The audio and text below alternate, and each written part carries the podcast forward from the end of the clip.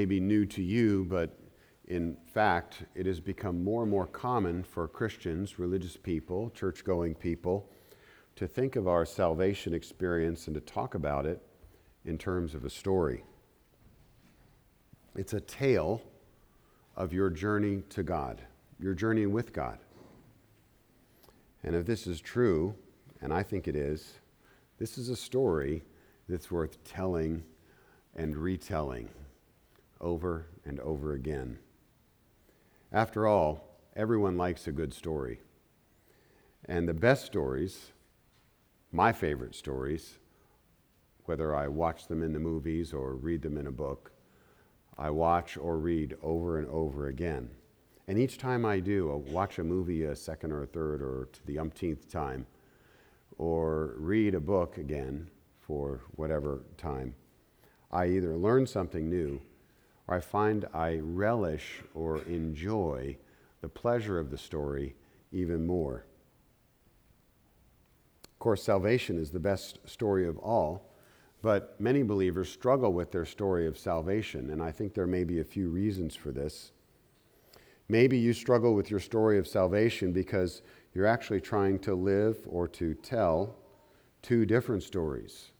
There's my church story, and then there's my personal story or my home story. Maybe you don't like your story. So, like on your phone, every new uh, phone update that I get, my ability to edit pictures gets better and better. I can't remember the last time I carried around a camera.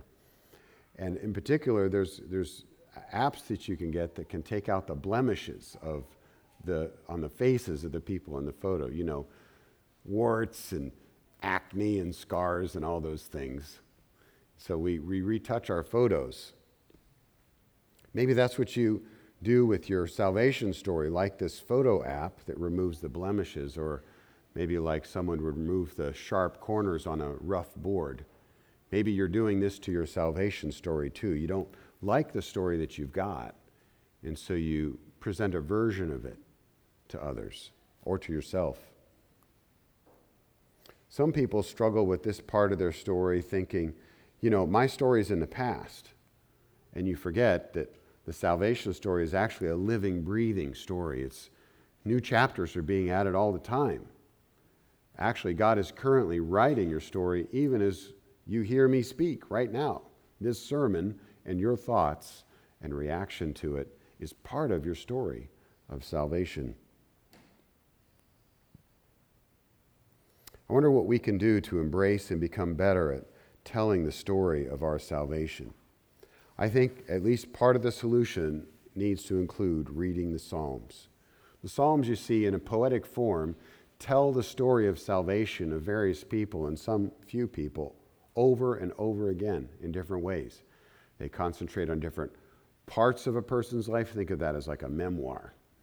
So we have snapshots of a certain section of people's lives in the Psalms and that story of sal- that part of their salvation story gets told. Or some psalms tell the whole story of God's people, going all the way, starting all the way back at creation and looking forward all the way ahead to consummated reality in the future. Some stories focus in the Psalms just on the story of Israel and their exodus from Egypt and their wandering in the desert and their coming into the promised land. And some individuals get more, if you will, press in the Psalms than others. David's one of them. In fact, almost all of the first 42 Psalms in the Bible are either about David, written by David, or commissioned by David, concentrating in many cases on parts of his life story. And this morning's Psalm, in Psalm 40, is no exception to that. In Psalm 40, we listen in to David's salvation story, or part of it. And what we're doing in listening to this story is we're learning to recognize what God is doing in my life and in your life through what he did in David's life. In that sense, we're reading ourselves into the story of God. Or we're writing God's story in our reading into our own lives. That's partly why I've called this series of sermons. We're going to, in the end, we'll have about 15 or so Psalms that will have been preached this fall. This, this series I've called The Psalms of My Life. These are Psalms that have made an impression on me and that I want to make an impression on me. I want, to, I want these Psalms to be more a part of my fabric, my, my being, my story. And in particular, the salvation story in Psalm 40 is one of my absolute favorites. Maybe you've never read it or heard of it. I remember the first time it really captured my attention was as a young pastor. I heard another pastor, a little older than me, tell his story, and he used Psalm 40 as the basis of telling his whole salvation story. Isn't that, isn't that great?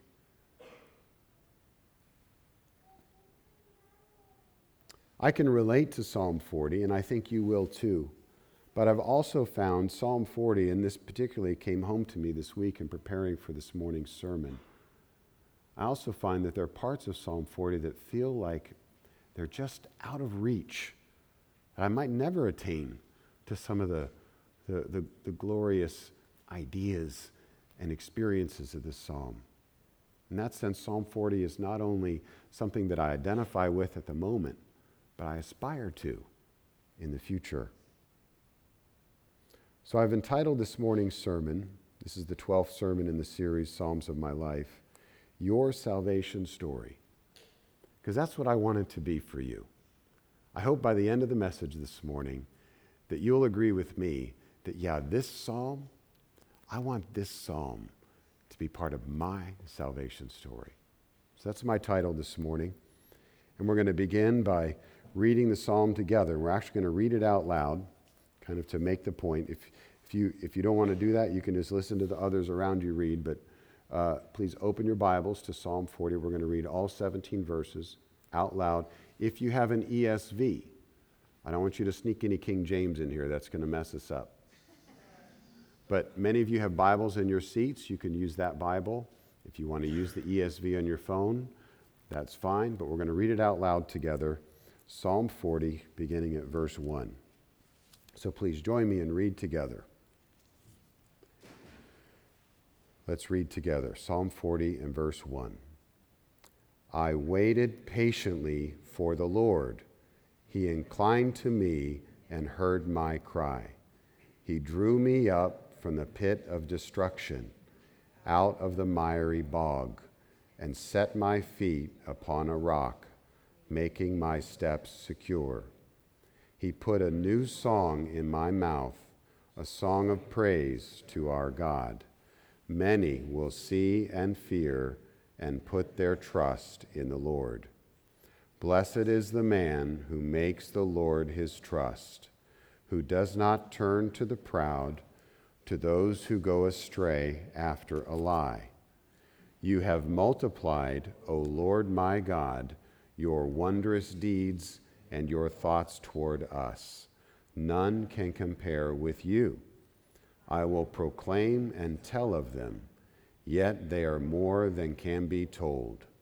In sacrifice and offering you have not delighted, but you have given me an open ear. Burnt offering and sin offering you have not required. Then I said, Behold, I have come. In the scroll of the book it is written of me. I delight to do your will, O my God. Your law is within my heart. I have told the glad news of deliverance in the great congregation. Behold, I have not restrained my lips, as you know, O Lord. I have not hidden your deliverance within my heart. I have spoken of your faithfulness and your salvation. I have not concealed your steadfast love and your faithfulness from the great congregation. As for you, O Lord, you will not restrain your mercy from me. Your steadfast love and your faithfulness will ever preserve me. For evils have encompassed me beyond number. My iniquities have overtaken me and I cannot see. They are more than the hairs of my head. My heart fails me. Be pleased, O Lord, to deliver me. O Lord, make haste to help me. Let those be put to shame and disappointed altogether who seek to snatch away my life. Let those be turned back and brought to dishonor who delight in my hurt. Let those be appalled because of their shame who say to me, Aha, aha. But may all who seek you rejoice and be glad in you. May those who love your salvation say continually, Great is the Lord. As for me, I am poor and needy. Lord takes thought for me. You are my help and my deliverer. Do not delay, oh my God. So far, the reading of God's holy word. You didn't do too bad. Let's pray together. Thank you, God, for the reading of Scripture. Thank you that it is life. It brings life to the dead. It shines light in our darkness. It heals the wounded, sick. It gives reviving to the weary. And it is what we need today, this portion of Scripture. So may the words of my mouth and the thoughts and reflections on each one of our hearts, Lord, may they be acceptable and conformed to your will for us. Even now, Lord Jesus Christ, in your name we pray. Amen. As I think about your salvation story, I see it unfolding, if you will, in three stages. Many stories have chapters, or a, play has acts, and I'm thinking of this as three stages of your salvation story. The first stage, in verses 1 and 2 that we've just read, is from desperation to deliverance. We go from desperation in the first stage to deliverance. It doesn't sound desperate. In verse 1, it says, I waited patiently for the Lord, but don't be uh, deceived by that seemingly uh, peaceful picture. If we were to expand this, the Phil Henry translation here is I waited and I waited and I waited. I kept waiting. I was intensely waiting. It was like I was looking for even a, a puff of smoke on the horizon as the tires were kicking up the dust. I was waiting for the floorboards to squeak. I was waiting for someone to knock. I was waiting for the phone to ring. I kept refreshing my email, waiting for that thing to come in. I rebooted the computer even. I kept waiting. This is not an easy wait. It's because I was in the muddy pit, the pit of destruction, the miry bog, literally the, the muddy mud bottom. I've walked through mud sections of, of a path or of a road on a job site in the woods, and the mud's so thick it's like three inches of mud clinging to my bottom of my boots. You can't even shake the mud off. And sometimes there's even a sucking sound when you step into certain patches of mud. This is a miry bog, but this is a miry bog at the bottom of a pit. And you, you pull on the walls of the pit and it's smooth and it's too tall. And it's not like the movies where you can kind of MacGyver your way out with a little stick and, you know, a little effort. You are in there and there's no way out. That's why I said it's desperate. So it's, it's desperate because it's an intense waiting. It's desperate to quote the 12 steps you hit rock bottom or mud bottom. And it's desperate because the only way out is to ask God for help. You say, well, what's, what's so hard about that? Well, not so fast. Asking God for help is actually a big step for most of us. I don't mean just kind of formal prayers, I mean asking God for help. Help me, God. I can't do this. I'm stuck at the bottom of a pit with three inches of mud on my boots, and there's no way out of this hole. It takes an act of the will to ask God for help.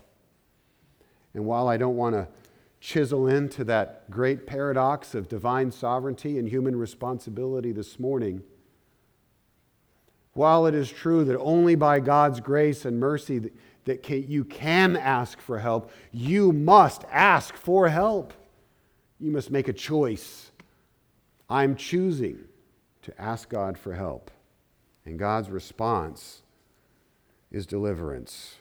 So, this first stage is from desperation to deliverance.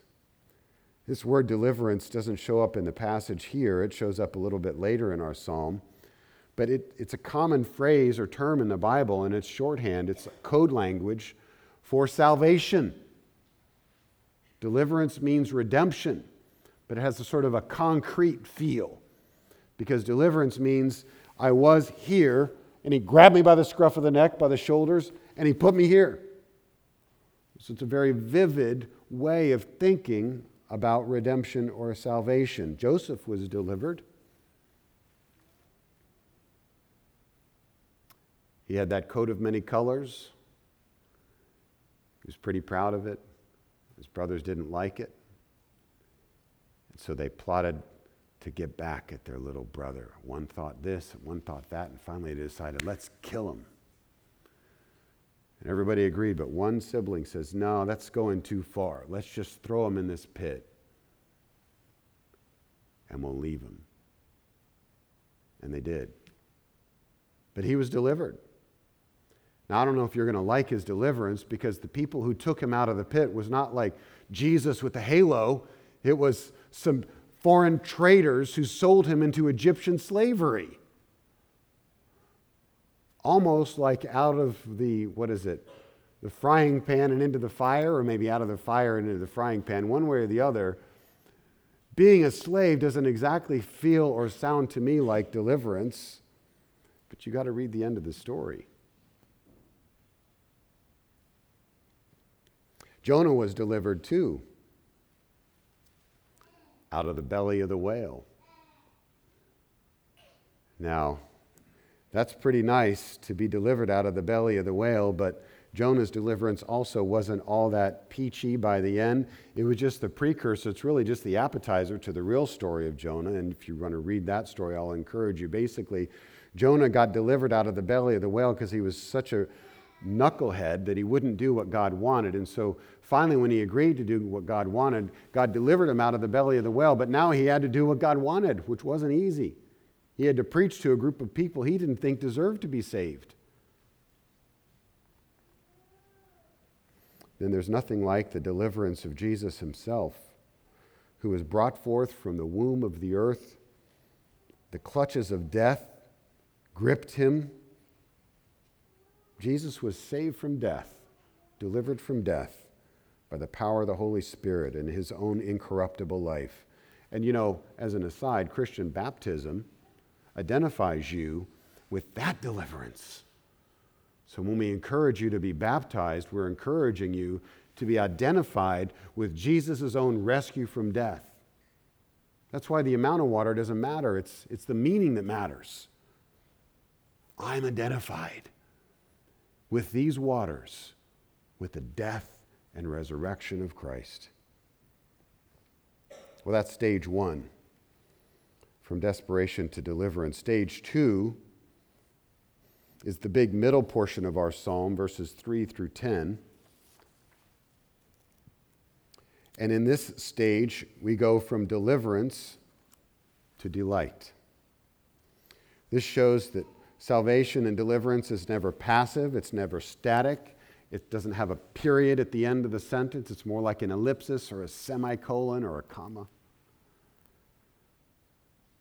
When you get delivered, you're delivered to something, to do something, to be someone, to make a difference. The technical word here is telic. So salvation has a purpose. Deliverance takes you somewhere and you're on a journey. You enter God's story when you are delivered in a new way. Sometimes the theologians will say you're not saved by your good works, you're saved for good works.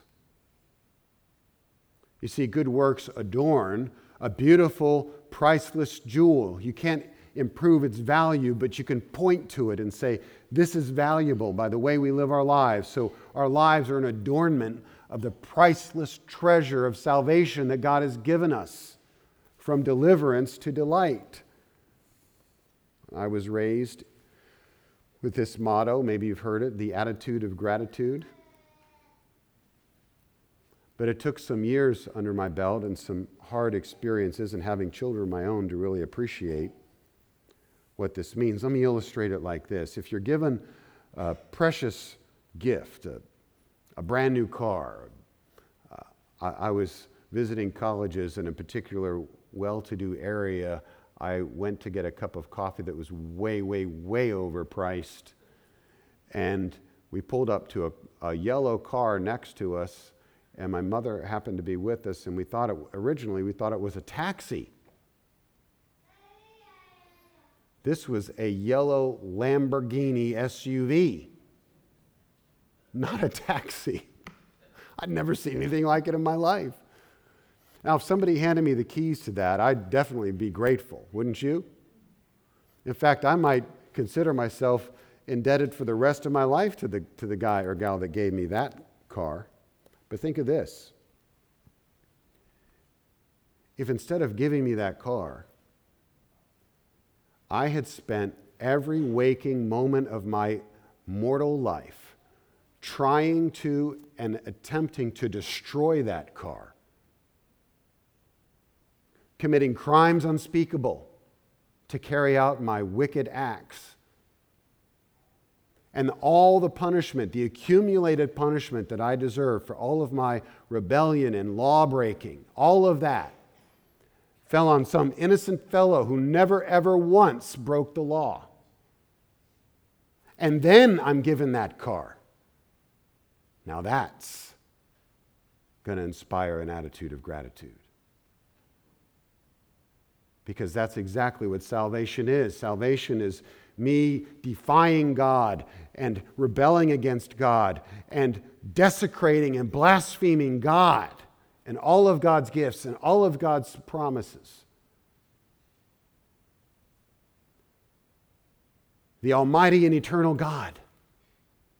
And the punishment that I deserve for those holy crimes falls upon Christ.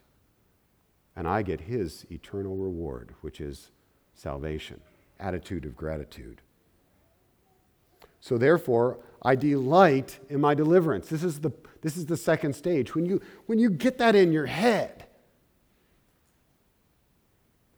you're going to you're going to get you're going to get a smile on your face. Your eyes are going to crinkle up. Your face will beam with delight.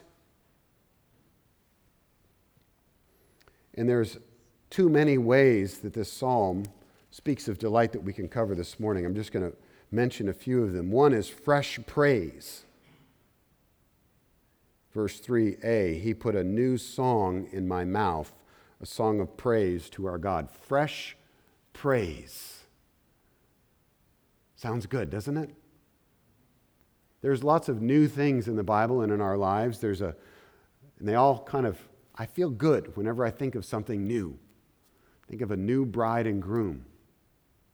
What a picture. It's fresh. Think of a new house, new carpet, a new car, a fresh coat of paint. Nothing like a fresh coat of paint works wonders. I'm particularly uh, excited about my newly planted grass. I got a new haircut this week. Do you like getting a haircut or a manicure? A new king in the Bible, or a new year is coming up. New wineskins, fresh fruit, not spoiled, thank you very much, and the best of all is a new heart and a new spirit. Ezekiel 11, 18, and 36. And this new song is evoking all of that.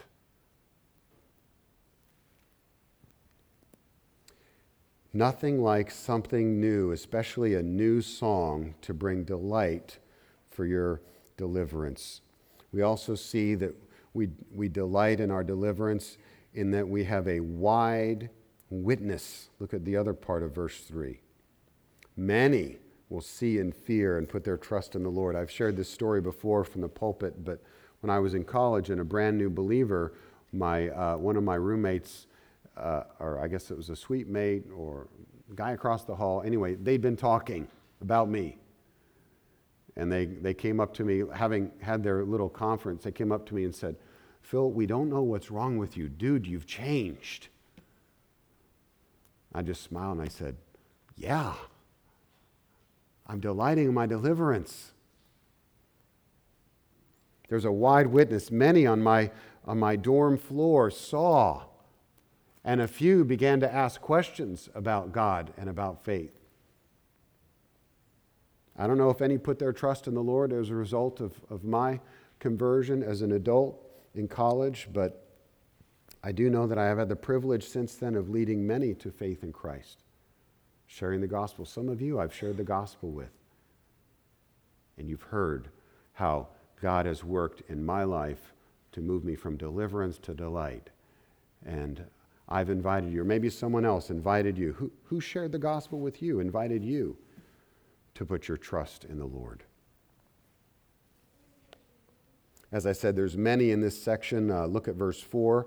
There's a blessed obedience. This is not a begrudging uh, man in verse 4. Blessed is the man, happy is the man who makes the Lord his trust. This is a picture of the way God wants us to live our lives, not turning to the proud. The proud are those who push, push, push, always trying to get their way. The word for proud here is actually shorthand for uh, a, a word that's used to describe Egypt. And Egypt is code language in the Bible for everything that you shouldn't do. I'm not saying like modern day Egypt has some curse on it. I'm just saying in the Bible, Israel constantly went to Egypt to get horses, to get soldiers, to win battles, to get food, instead of trusting in what? Delighting in the Lord and trusting in God.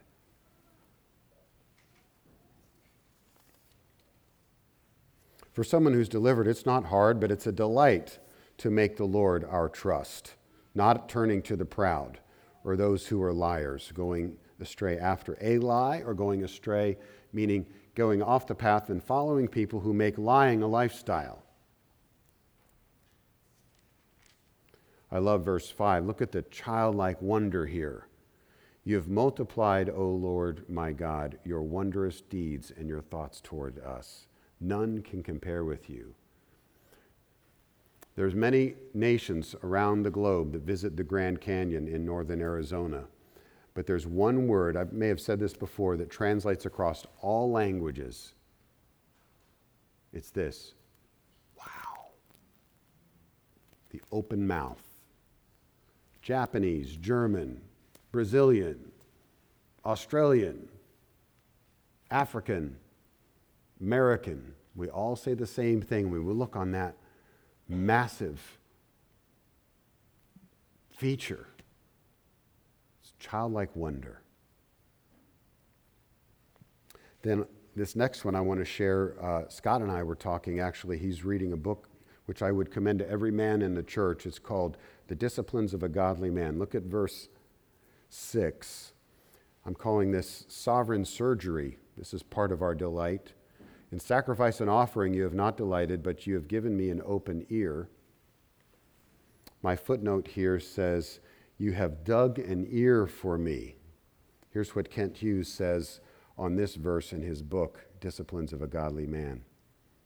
Psalm 40, verse 6, this is a quote, contains brilliant metaphor in the original Hebrew text, which graphically describes or graphically teaches the need for listening it literally says, Ears you have dug for me. Digging suggests, quote, apart from God's work, a human head has no ears.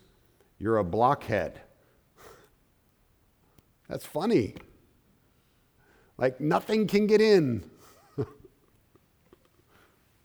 Eyes, nose, mouth, but no ears. This remarkable metaphor, he continues, occurs in the context of a busy religious performance which is deaf to the voice of God. Sacrifice and offering you have not delighted, but you have dug for me ears. The problem is that the psalmist's religious colleagues had read about how to do the rit- rituals of sacrifice, but they missed the message. God had spoken, but they did not hear. So, what does God do? He takes a pick and a shovel and mines through the sides of the cranial granite, making openings through which his word can pass into our hearts and minds. I love that. Thank you, Scott, for that. The result of this sovereign surgery is that we're enabled to delight. You see, we're happy about the wrong things before we're delivered. But man, once God gets a hold of your life, we start celebrating the good things of God. Isn't that the truth? Then this one, I don't think it's controversial. Maybe you'll find that it is. 9 and 10 talk about evangelism. But it's not evangelizing the lost it's evangelizing Christians. It's getting the saved saved. I've found, and this is not unique with me, I read this from one of um, Paul Miller's books. Often it's the case that what Christians need is not discipleship, but evangelism. And what non Christians need is not evangelism, but discipleship. Let me explain. See, Christians are so busy doing their religious rituals that they forget the good news that got them there in the first place. Hence the gospel. You need to hear the gospel. And non Christians, if I may put it this way, have heard the gospel, but the Christian life doesn't make any sense to them. So you kind of need to, if I can say, pre evangelize and explain how this thing works. What is this tithing business? Why do you go to a building on Sunday with a bunch of other people and sing? That's weird. And so you disciple them, you explain, you teach, you instruct, even before someone embraces the gospel by faith, because sometimes that instruction will serve to reduce their barriers to faith in the first place. Hence, Paul Miller says, and I like this saying, we evangelize the found, and we disciple the lost. We could go on and on, but this is stage two from deliverance to delight in verses 3 through 10. Stage three, things get a little more serious. We go from delight to renewed dependence. It's as if in verses 11 through 17, that initial blush of salvation's joy wears off, and we're in the realm of David saying, Lord, I'm struggling, I'm slipping, I'm falling, I've fallen. Restore unto me what? The joy of my salvation. This is the third stage, the final stage in your salvation story. It's from delight to renewed dependence in verse 11. David is forced to remember. He says, As for you, O Lord, you will not restrain your mercy from me. Your steadfast love and your faithfulness will ever preserve me. Why is he saying this? Well, I get the feeling David is in a bind here. This isn't exactly the first thing that comes to his mind, but it's the thing he knows he needs to say. He's bringing to mind, he's channeling his mind, he's, he's forcing his mind on the promises of God, which he knows are true in spite of his current experience he's renewing his dependence on the Lord. And in verse 12, as he turns his gaze from God's steadfastness to himself, he sees that evils have encompassed me. Literally, he's surrounded by evils, he's overtaken by iniquity, he's blinded by his trial. Literally, it's he cannot see, and they're more than the hairs of his head, and his heart is failing. Where's the delight now? We go in this stage of the story, I'm saying, from delight to renewed dependence. And then in verses 13 to 15 and 16, he engages in spiritual warfare. Renewed dependence, you see, thrusts us back into the battle. So he's praying for deliverance for himself, for his own welfare in verse 13. He's praying for the downfall of his and God's enemies. Note well, David is praying that God would bring God's enemies down. Now, this assumes a couple of things. It assumes that he's right with God, that he can identify God's enemies, not just people that he's angry at. Secondly, it assumes that God has chosen not to save them. You see, God can bring down his enemies any number of ways. He can convert them, he can deliver them, he can make an enemy into a friend. That's what he did with David, that's what he did in my life. Many of your lives, he's done the same. But if he doesn't convert them, then he's asking that God would silence them and cause them to be impotent. And may all of their plots against the Lord and against the Lord's people, may those plots be turned back upon them, but in God's way and in God's time. We need to learn this, this aspect of spiritual warfare. I'm afraid it's fallen out of favor. But he doesn't just pray for the, the downfall of God's enemies or their conversion, he also prays for the welfare of the church. Look at verse 16. May all who seek you rejoice and be glad in you. May those who love your salvation say continually, Great is the Lord. God, may your people as a whole, may the whole, may the whole of Mercy Hill Church, may the whole of, of the PCA, may all the Christian churches in Glassboro and Pitman and in South Jersey and, and in New Jersey and across the United States and around the world, may your people stand for the Lord. I'm fighting a battle on my knees. I'm praying to God that the ministers won't pull punches, that, that the elders and the deacons will, will, be, will be on time and early for the, for the person in need with the word in season. Neither a Savior complex nor too busy. May all who seek you rejoice and be glad in you. And then he ends in this renewed dependence, reminding himself and the Lord and us of who he really is. I am poor and needy, but the Lord takes thought for me. Isn't that good news? He hasn't ignored you.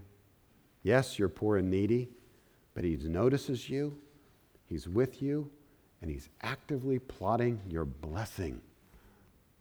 But do not delay Notice the, the nerve here to end on that note. Do not delay, Lord. You know I'm poor and needy. You know I'm made of dust. I can only handle so much. I'm almost to the point of breaking. In fact, I am broken. Do not delay, oh my God. Well, in closing, I love the song Jesus by Rich Mullins, the deceased Christian musician and poet from the 90s. Here's how it goes Jesus, they say you walked upon the water once when you lived as all men do. Please teach me how to walk the way you did, because I want to walk with you. Jesus, they say you taught a lame man how to dance when he had never stood without a crutch. Well, here I am, Lord, holding out my withered hands, and I'm just waiting to be touched. And then the chorus goes like this Jesus, Write me into your story, whisper it to me, and let me know I'm yours. Then these two verses Jesus, they say you spoke and calmed an angry wave that was tossed across a stormy sea. Please teach me how to listen, how to obey, because there's a storm inside of me. Jesus, they drove the cold nails through your tired hands and rolled a stone to seal your grave. Feels like the devil's rolled a stone onto my heart. Can you roll that stone away? Jesus, write me into your story. Whisper it to me and let me know that I'm yours. As we go this morning, I want to challenge you in three areas. Number one, are you truly saved?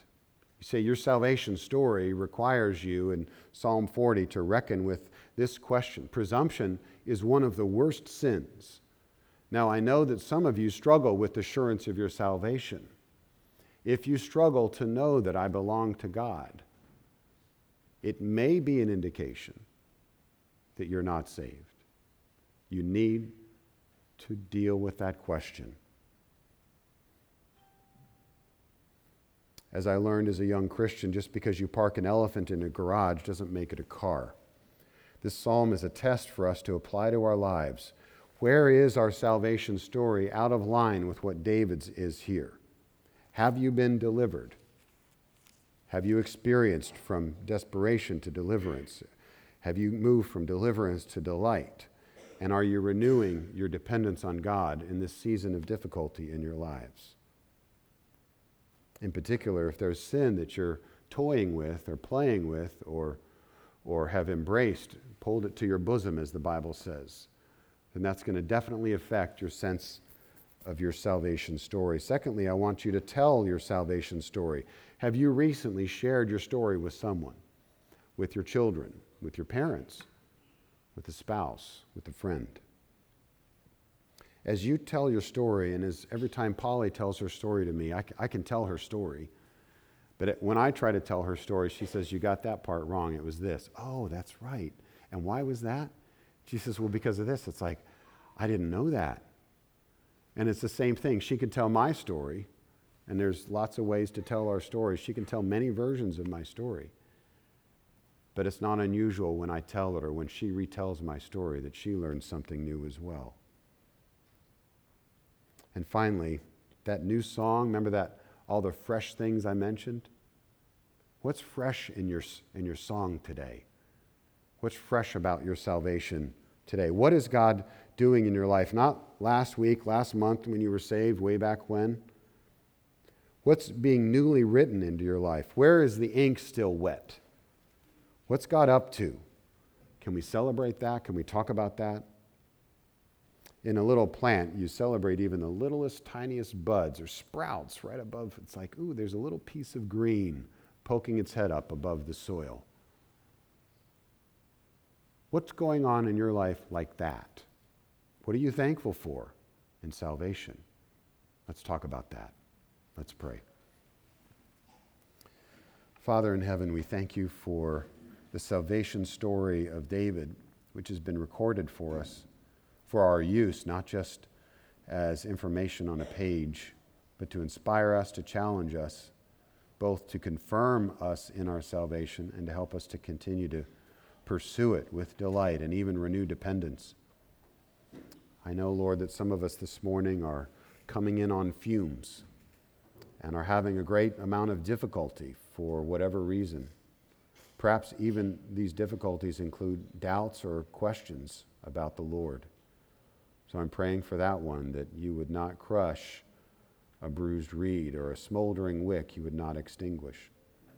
But Lord, if there's someone here who is proud or going after falsehood, who's left the path, I pray you would give that person no rest and no peace until he or she returns to the story which you are writing in, your, in their lives and in the world, which is to bring all things under your lordship and for your glory. And Lord, for those of us that, that are doing well, I pray we would be an encouragement to the flock to the other members and attenders of this church. And we would indeed pray that all of us say, along with all Christians around the world, that great is the Lord. It's in the Lord's name then that we pray. Amen. Thank you for listening to the Mercy Hill Sermon Podcast. If you'd like to learn more about us, please visit our website at www.mercyhillnj.org. We meet every Sunday at 10 a.m. at the church house located at 300 University Boulevard in Glassboro, off of Harvard Avenue, adjacent to the J. Harvey Rodgers School and near Rowan University. We'd love for you to join us. Please see our website for directions. Thank you again for listening to the Mercy Hill Sermon Podcast.